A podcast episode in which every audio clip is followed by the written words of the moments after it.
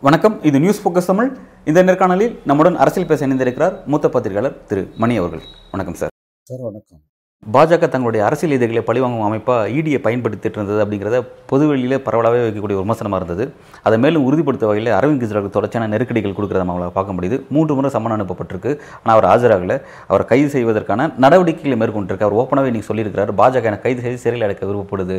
தேர்தலில் எப்படியாவது என்னை வந்து தேர்தல் நான் பங்கெடுக்கக்கூடாது என்னை அங்கே தான் அகற்றணும். அதுக்கான வேலைகள் ரொம்ப ஃபுல் ஃப்ளஜாக செஞ்சுட்ருக்கான்னு சொல்லி தன்னோட கருத்தை பதிவு பண்ணியிருக்காரு. எப்படி பார்க்குறீங்க சார்? ஆம் இன்று காலையிலிருந்து அதாவது இன்றைக்கு ஜனவரி நாலாம் தேதி வியாழக்கிழமை நாம் பேசிக் கொண்டிருக்கிறோம். இன்று காலையிலேருந்து வந்திருக்கக்கூடிய செய்தி டெல்லி முதலமைச்சர் அரவிந்த் கெஜ்ரிவால் அவருடைய வீட்டை சுற்றிலும் டெல்லி காவல்துறையினர் நூற்றுக்கணக்கில் குவிக்கப்பட்டிருக்கிறார்கள். அமலாக்கத்துறை இன்று தங்கள் அலுவலகத்தில் ஆஜராகுமாறு கெஜ்ரிவாலுக்கு மூன்றாவது முறையாக சம்மன் அனுப்பியிருக்கிறது. கடந்த இரண்டு சம்மன்களுக்கு அழைப்பாணைகளுக்கு அவர் பதில் சொல்லவில்லை. மூன்றாவது சம்மன் இன்று வந்திருக்கிறது. அவர் சம்மன் சட்டப்படி அனுப்பப்படவில்லை. அதனால் தான் விசாரணைக்கு ஒத்துழைக்க முடியாது என்று கூறிக்கொண்டிருக்கிறார். இந்த பின்புலத்தில் நேற்று இரவிலிருந்து வரக்கூடிய செய்தி அவருடைய வீட்டில் கெஜ்ரிவால் வீட்டில் டெல்லி முதலமைச்சர் வீட்டில் இன்று அமலாக்கத்துறை சோதனையிடும் அவரை அமலாக்கத்துறை கைது செய்து அழைத்து செல்லும் என்று பரவலாக பேசப்படுகிறது. இன்று காலை ஏழு மணியிலிருந்து அந்த தகவல் ஓடிக்கொண்டிருந்தது. இப்போ ஒரு இப்போ மணி வந்து ஒரு மணி ஆக போகுது. ஒரு ஒரு மணி நேரத்துக்கு முன்பு நிலைமை சற்று மாறியது. எல்லா தொலைக்காட்சி சேனல்களும் அமலாக்கத்துறையோட சோர்சஸ் சொல்கிறது அவரை கைது செய்யும் எண்ணம் தங்களுக்கு இல்லை என்று அவர்கள் சொன்னதாக போ போ- செய்தி வருது. ஆனால் இந்த இந்த இந்த டென்ஷன் இந்த பதட்டம் ஏன் வந்தது?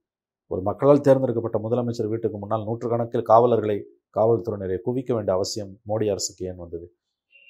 டெல்லி போலீஸ் நேரடியாக உள்துறை அமைச்சரின் கட்டுப்பாட்டில் இயங்கக்கூடியது. ஒரு முதலமைச்சர் வீட்டு முன்னால் நூற்றுக்கணக்கில் போலீஸை குவித்து ஒரு பயத்தை ஏற்படுத்தி சோதனையிட போகிறாங்க அப்படின்லாம் பேசுவது அந்த பதட்டத்தை உருவாக்குவது பிஜேபி அரசின் மற்றும் ஒரு கீழ்த்தரமான அரசியலுக்கு முன்னுதாரணம் என்று தான் நாம் எடுத்துக்கொள்ள வேண்டும். சார் ஏற்கனவே இந்த விவகாரத்தில் சிறையில் இருக்கக்கூடிய மணி சிசோடைய விஷயத்தில் குற்றச்சாட்டை நிரூபிக்கிறதுக்கு அவங்கள்ட்ட ஆதாரம் இல்லாமல் ஈடி திணறதுங்கிறத நம்ம பார்த்துருக்கோம். அப்படி இருக்கும்போது எப்படி இந்த அளவுக்கு ஃபுல் ஃப்ளஜ்டு இறங்குறாங்க? முதல்ல வரை கைது செய்யணும் அளவுக்கு எப்படி ஃபுல் ஃப்ளஜ்டு இறங்குறாங்க? அது இடியுடைய ஆணவத்தின் வெளிப்பாடு. ரெண்டாவது இப்போ சிசோடியா கைது செய்யப்பட்ட அடுத்த மாதம் பிப்ரவரியோட ஓராண்டு முடியுது. அவருடைய ஜாமீன் மனு ரெண்டு மாதம் மேலே உச்சநீதிமன்றத்தில் வரும்போது முதல்ல விசாரணையின் போது ரொம்ப வீரவசனம் பேசிய உச்சநீதிமன்றம் அவருடைய வழக்கில் ஆதாரமே இல்லை விடுதலை செய்வோம் என்றெல்லாம் பேசியவர்கள் தீர்ப்பில் வரும்போது வேறு மாதிரி சொன்னார்கள். அவருடைய வழக்கில் வந்து ஆதாரம் இருக்கிறது என்று சொல்லி அவருடைய ஜாமீன் கொடுக்க முடியாதுன்னா ஜாமீன் மனுவை ரத்து பண்ணிவிட்டு ஆறு மாதத்துக்குள்ளே கேஸை முடிக்கணும் அப்படின்ட்டு எத்தனை நாள் தான் அவர் சிறையில் வாடுவார் என்று சும்மா பூசி மெழுகினார்கள். இன்றைக்கி தேர்தல்களுக்குள் இன்னும் நாலு மாதத்தில் நடக்கக்கூடிய தேர்தல்களுக்குள் கெஜ்ரிவாலை உள்ளே பிடிச்சி போட்டால் டெல்லியிலையும் பஞ்சாப்லேயும் இருபது சீட் இருக்குது மொத்தம். டெல்லியில் ஏழு பஞ்சாபில் பதிமூணு. இந்த இருபது சீட்டில் ஆம் ஆத்மி கட்சியை சிதைத்து விடலாம் என்று அவர்கள் கனவு கண்டு கொண்டிருக்கிறார்கள். அதனுடைய வெளிப்பாடு தான் எப்படியாவது கெஜ்ரிவாலுக்கு நெருக்கடியை உண்டாக்குவதற்காக இன்றைக்கு காவல்துறையினரை அவர் வீட்டில் முன் வைத்து அமலாக்கத்துறை கைது செய்ய போகிறது என்ற தகவல் பரப்பப்பட்டது. அஞ்சு ஆறு மணி நேரம் அந்த தகவல் ஓடிச்சு. அதுக்கு பிறகு அப்படி எந்த திட்டமும் இல்லை என்று சம்மன் அவங்க வந்து சோர்சஸ்னு சொல்கிறாங்க கூச்சம் இல்லாமல் பிஜேபி இதையும் நியாயப்படுத்தி கொண்டிருக்கிறது. ஆகவே எதிர்க்கட்சிகளை முற்றிலுமாக ஒழித்து கட்ட வேண்டும். இந்தியா கூட்டணியில் உள்ள எல்லா கட்சி தலைவர்களையும் சிறையில் போட்டுவிட வேண்டும். தேர்தல்களுக்கு முன் என்பதுதான் நரேந்திர மோடியின் திட்டம். அடுத்து ஜார்க்கண்ட் முதலமைச்சர் ஹேமந்த் சோரன் இருக்கிறார். அவரும் இந்த மாதிரி அஞ்சு ஆறு சம ஏழு சமன் போட்டு வரல. அவரையும் பிடிச்சி உள்ளே போகிறதுக்கு ஏற்பாடு நடக்குது. ஹேமந்த் சோரன் கெஜ்ரிவால் ரெண்டு பேரையும் சிறையில் அடைப்பதற்கான ஏற்பாடுகளில் அமலாக்கத்துறை ஈடுபட்டிருக்கிறது என்பதுதான் உண்மை. இந்திய ஜனநாயகம் சவக்குழிக்கு போய் கொண்டிருக்கிறது என்பது மட்டும் நிச்சயமாக நமக்கு கண் முன்னால் தெரிகிறது. சார் பொதுவாக நம்ம அரசியலை பார்த்துருக்கோம். இந்த மாதிரி ஒரு ஊழல் விஷயத்துல ஏதோ விஷயத்தில் ஒரு ஆளுங்கட்சி எதிர்க்கட்சி சேர்ந்த அரசியல் தலைவர் கைது செஞ்சு சிறையில் வச்சா அது அரசியல் பழி வாங்க நடவடிக்கைன்னு சொல்லி சொல்லுவாங்க.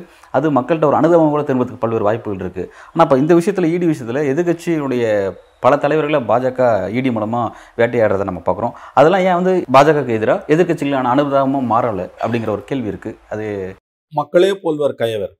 வட இந்தியாவில் குறிப்பாக மக்கள் பிஜேபிக்கு ஆதரவாக இருக்கிறார்கள். இந்து மதவெறி தலைவிரித்து ஆடுகிறது நாம் ஏற்கனவே பேசியது தான் கடந்த வாரம் பேசியது போல் பிரசாந்த் கிஷோரோட அந்த ஐம்பத்தெட்டு செகண்ட் வீடியோ எல்லா பாவத்தையும் பஞ்சமாக பாதகத்தை பண்ணிக்கிட்டு மனித குலத்துக்கு எதிரான குற்றங்களை தொடர்ந்து இழைத்து கொண்டும் நரேந்திர மோடியாலும் பிஜேபியாலும் ஆர்எஸ்எஸாலும் தொடர்ந்து இந்தியாவில் எப்படி வெற்றி வாகை சூட முடிகிறது என்றால் மக்கள் கயவர்களாக மாறிவிட்டார்கள். மக்கள் என்றால் வட இந்தியாவில் உள்ளவர்கள் பெரும்பான்மை மதவெறிக்கு ஆளாகிவிட்டார்கள். இந்துத்வா என்பதும் அதிதீவிர தேசியவாதம் அல்ட்ரா நேஷனலிசம் தலைவிரித்து ஆடுகிறது. அதனால தான் அவர்களால் தொடர்ந்து வெற்றியை குவிக்க முடிகிறது. இந்த ஆணவத்தினால் தான் நம்ம என்ன பண்ணாலும் சல்தாக கத்துவானுங்க கத்துவானுங்க எதிர்கட்சிங்க கத்திட்டு போட்டோம் மீடியா கத்துட்டோம்.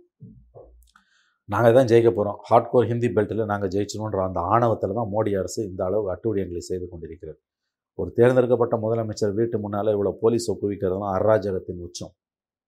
அயோக்கியத்தனம் இது பிஜேபி இந்தியாவை வாழ தகுதியற்ற நாடாக மாற்றிக்கொண்டிருக்கிறது மூன்றாவது முறையாக மோடி ஜெயித்து ஆட்சிக்கு வந்தால் அடுத்த பத்தாண்டுகளில் இந்தியா சோமாலியா போல எத்தியோப்பியா போல மாறும். சோற்றுக்க பிச்சை எடுக்கக்கூடிய எலும்புக்கூடு கொண்ட தோற்றம் நினைவில் இருக்கிறது இல்லையா? அகதிகள் நாட்டில் பஞ்சமும் பட்டினியும் தலைவிரித்து ஆடக்கூடிய நாட்டில் எலும்புக்கூடாக மனிதன் கோமணத்தை கட்டி கொண்டு பிச்சை எடுப்பான் இல்லையா? அந்த நிலைக்கு இந்தியர்கள் மாறுவார்கள். எழுதி வைத்துக் கொள்ளுங்கள். இதுதான் உண்மை. சென்ட்ரல் ஏஜென்சிஸை பயன்படுத்தி எலெக்டட் சீஃப் மினிஸ்டர்ஸை அரெஸ்ட் பண்ணுறதுன்றதெல்லாம் அயோக்கியத்தனத்தின் உச்சகட்டம். அயோக்கியத்தனத்தின் உச்சகட்டம். இந்த நாடு சுடுகாடாகும். எழுதி வைத்துக் கொள்ளுங்கள். உன்ன மாதிரி தான் அவங்களையும் தேர்ந்தெடுத்திருக்கான். உங்களை பிரதம மந்திரியாக தேர்ந்தெடுத்த மாதிரி தான் அவங்களையும் முதலமைச்சராக தேர்ந்தெடுத்திருக்கான். அது எப்படி ஒரு பிஜேபி முதலமைச்சர் வீட்டுக்குள்ளே கூட ஈடி போல? எல்லாம் உத்தமனுங்களா அவனுங்கெல்லாம் ஆ? அவர்களெல்லாம் உத்தமர்களா? யோகிய சிகாமணிகளா? ஊர் தாலி அறுக்காதவர்களா? ஊர் அடித்து உலைய போடாதவர்களா ஒரு பிஜேபி சிஎம் வீட்டுக்குள்ளே கூட ஈடி போல. அது எப்படி அது?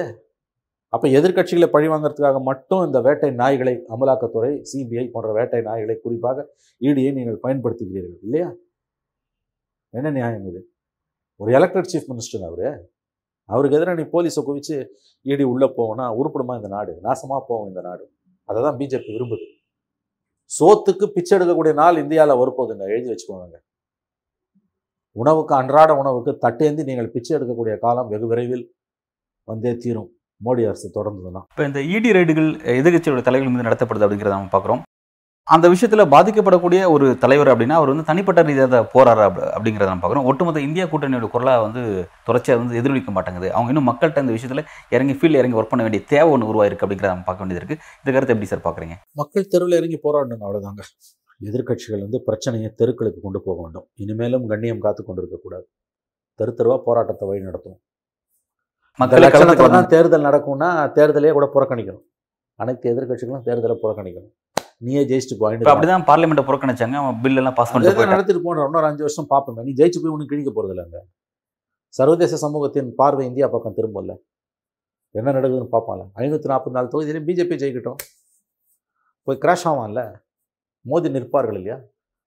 ஏன் அந்த ஐடியாவை இந்தியா கூட்டணி யோசித்து முடிவு எடுக்கக்கூடாது ஒரு முதலமைச்சரை கைது பண்ணுவான் இன்னொரு முதலமைச்சரை கைது பண்ணுவான் எவனை வேணால் அரெஸ்ட் பண்ணி உள்ளே போடுவான் நூற்றம்பது எம்பிஸை தூக்கி வெளியில் போடுவான். நீ போனாலும் உன்னை தூக்கி அவன் வெளில போட போகிறான் எதுக்குடா போகிறீங்க பார்லிமெண்ட்டுக்கு இந்தியா கூட்டணி ஒரு நாவல் ஐடியாவை தேர்தலை புறக்கணிப்போம். மக்களிடம் போவோம். நீ இவிஎம்ஐ யூஸ் பண்ணுற வரைக்கும் நாங்கள் தேர்தலுக்கு வர மாட்டோம் அந்த மாதிரி ஒன்று எடுங்க. இவிஎம் மீது வைக்கக்கூடிய குற்றச்சாட்டுங்கிறது சரிதானே சார்? எனக்கு அதில் உடன்பாடு இல்லை. ரெண்டாயிரத்தி நாலு ஒம்போதில் காங்கிரஸ் ஜெயிக்கும் போது இவிஎம்ஐ பற்றி நீங்கள் பேசலை. ஆனால் இன்றைக்கி தொழில்நுட்பம் வளர்ந்துருக்குது. சாத்தியம்னு சில பேர் சொல்கிறாங்க இவிஎம்மை டேம்பர் பண்ண முடியாதுன்னு நான் உறுதியாக நம்புகிறேன் ஆனால் வளர்ந்த நாடுகளிலேயே இவிஎம் இல்லாத காரணத்தால் ஒரு சதவீதம் கூட சந்தேகம் இருக்கக்கூடாது. அதனால் பேப்பர் பேலட்டுக்கு நம்ம போகிறது தான் கரெக்டாக இருக்கும். ஆனால் இந்த ஸ்டாண்டை ஜெயித்தாலும் காங்கிரஸ் எடுக்கணும். ஜெயிச்சோன்னா அதை எடுக்காமல் தோக்கும் போதெல்லாம் எடுக்கிறதுன்றது ஏற்புடையதல்ல. ரிமோட் கண்ட்ரோல் மூலமாக அதை செய்ய முடியும்லாம் சிலர் சொல்கிறாங்க அதுக்கு எந்த ஆதாரமும் இல்லை. அதனால் அதில் முழுவதுமாக இவிஎம் வந்து டேம்பர் பண்ணக்கூடியதுன்னு நிச்சயமாக சொல்ல முடியாது. ஆனால் ஜனநாயகம் என்பது என்ன? ஒரு சதவீதம் கூட சந்தேகம் இருக்கக்கூடாது. அப்படி பார்க்கும்போது பேப்பர் பேலட்டில் இருக்க ஃபுல் ப்ரூஃப் இவிஎம்மில் கிடையாது.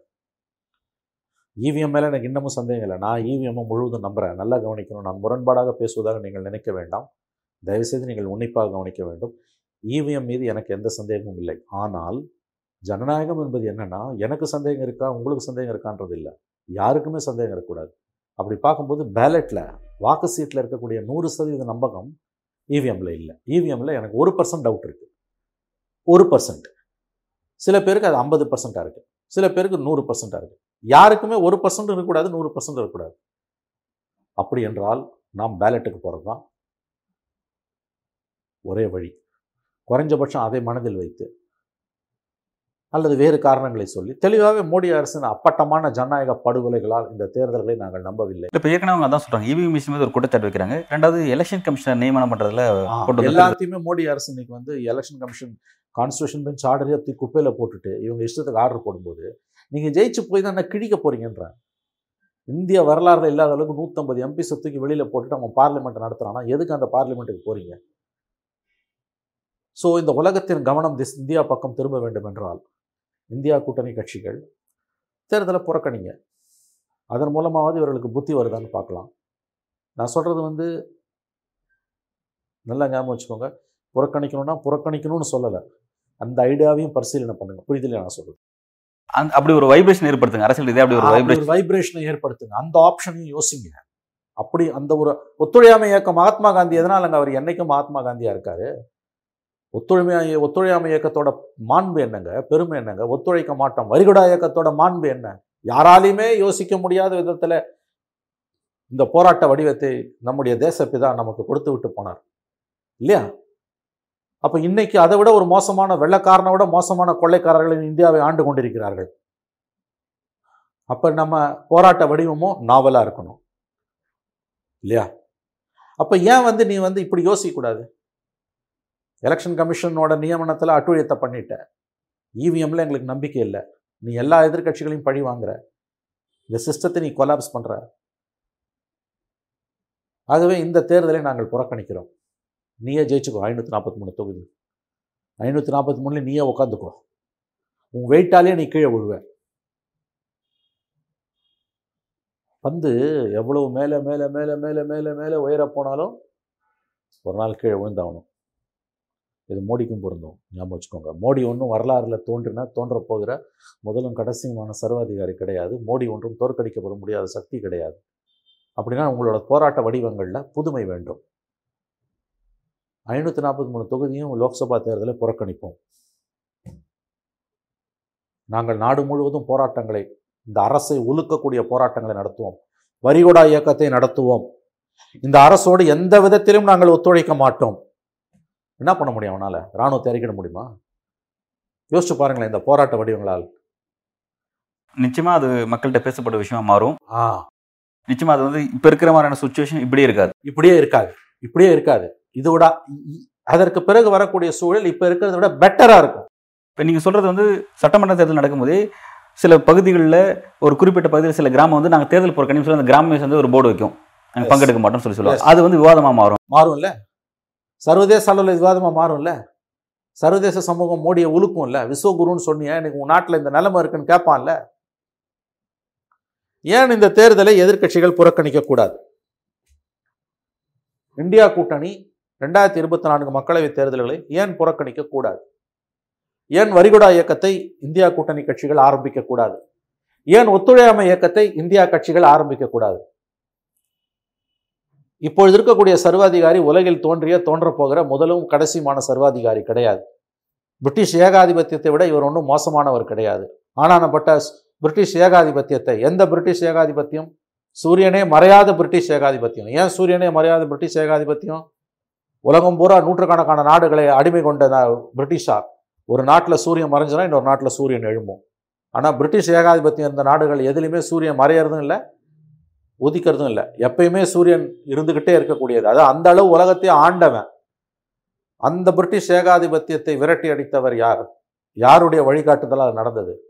லட்சக்கணக்கான தேசபக்தர்கள் அதை சாதித்தார்கள். யாருடைய வழிகாட்டுதலில்? உலகமே கண்டிராத புதுமையான வழிமுறைகளால் நம்மால் அதை சாதிக்க முடிந்தது.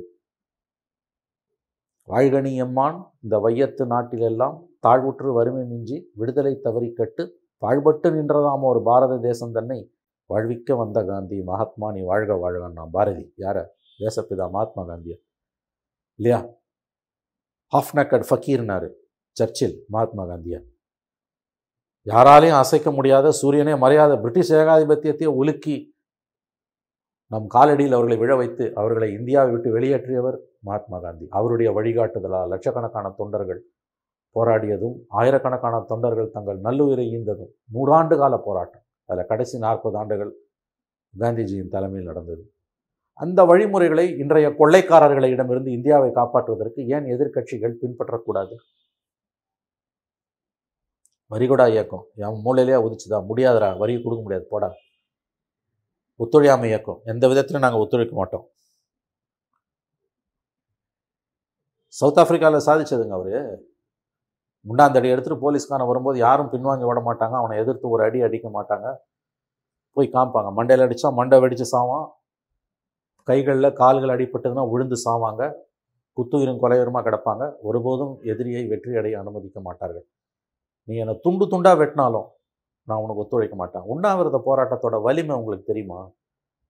உங்கள் வீட்டில் யாராவது ஒருத்தர் உங்கள் மனைவியோ உங்கள் அப்பாவோ உங்கள் தாத்தாவோ உங்கள் மாமாவோ உங்கள் பிள்ளையோ அவங்க நினச்சதை நீங்கள் செய்யலைன்னா உங்களை வழிக்கு கொண்டு வரதுக்கு அந்த போராட்டத்தை கையில் எடுத்தாங்கன்னா நீங்கள் உங்கள் கதை முடிஞ்சுது. உங்கள் கதை முடிஞ்சுது. எப்பேற்பட்ட ஒரு எப்பேற்பட்ட ஒரு தந்திரம் அது அந்த மாதிரி ஏன் இந்த எதிர்க்கட்சிகள் ஒரு நாவலாக யோசிக்கக்கூடாது இந்த சிஸ்டத்தில் மோடியை வீழ்த்துவது கடினம் அன்பு. எங்கேயோ கோளாறு இருக்குது. அல்லது மக்களே கைவர்களாக மாறிவிட்டார்கள். இல்லை நம்ம லாஸ்ட் டைம் பேசும்போது சொன்னீங்க இந்த சிஸ்டத்தில் தான் நம்ம போராட முடியும் தவிர வெளியில வேற எதுவும் பேசிடாதீங்க. அந்த அந்த மாதிரி ஆப்ஷன் நமக்கு எதுவும் இல்லை அப்படின்னு சொல்லி சொன்னீங்க. ஆமாம் பட் இந்த சிஸ்டம் சிஸ்டத்துக்குள்ளேயே இந்த சிஸ்டத்துக்குள்ளேயே பண்ண முடியுன்ற நான். அதாவது பைபிளில் பழைய ஏற்பாடு இருக்குல்ல ரெண்டு பைபிள் இருக்குல்ல நியூ டெஸ்டட்மெண்ட் புதிய ஏற்பாடு. புதிய ஏற்பாடு பழைய ஏற்பாடு. பழைய ஏற்பாடில் ஓல்ட் டெஸ்டட்மெண்ட்டில் ஒரு வார்த்தை வரும். There is nothing new under the sun சூரியனுக்கு கீழ் எதுவுமே புதுசு இல்லை. There is nothing new under the sun இந்த மாதிரி இந்த சிஸ்டத்துக்குள்ளே தான் போராட்டம்னு நான் சொன்னது. இப்பயும் இந்த சிஸ்டத்துக்குள்ளே தான் போராட்டம். நான் அவனும் துப்பாக்கி எடுத்து போராடுன்னு சொல்லலை வெடிகுண்டு எடுத்து போராடுன்னு சொல்லலை பாம்பைன்னு சொல்லலை. வரிகொடா இயக்கம்.